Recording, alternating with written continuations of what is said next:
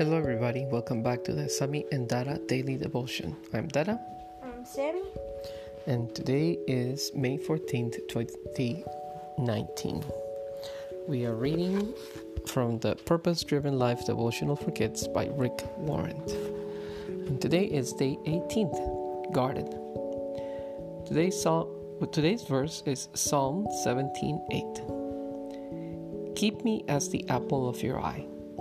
Hide me in the shadow of your wings. Psalm seventeen eight.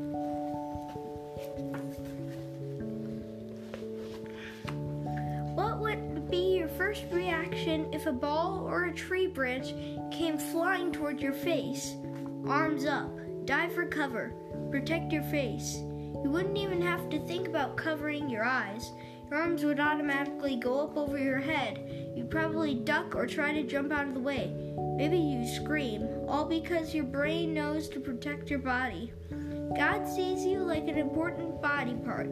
He even calls his children the apple of his eye. That's the very center of it. That's the very center of That's the very center of the eye, meaning the most precious part, not a tasty snack.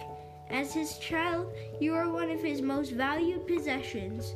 You are more important than a bank with a billion dollars. Because you are so precious, God is quick to protect you, just like you would protect your eyes or any of your body from getting hurt. God will stand up for you and guard your life. He will care for you. He automatically puts his arms out for you. He doesn't have to think twice. Awesome. Alright, I'm gonna cut it short today. I'm very tired. What are you grateful for today?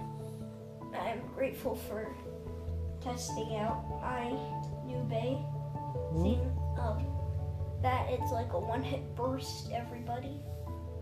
So it's a good bay? It's like the best bay. Cool. Alright, let's pray then. Ready? Ready. Wow, God, I didn't realize I was so special to you. Thank you for taking care of me. Jesus, we thank you for another beautiful day. I thank you because I got to go out in the yard and the weather was beautiful. I got to enjoy a little bit of warmth and the sounds of the birds and watching a chipmunk try to eat stuff. All the simple, beautiful things that you provide for us. I thank you for my family. I thank you for the opportunity that you give me to share my life with them. I thank you, Father, because you provide for us in every single way, and you have granted us with overabundance. Please allow us to share that abundance with the rest of the world. In your most holy name we pray. Amen.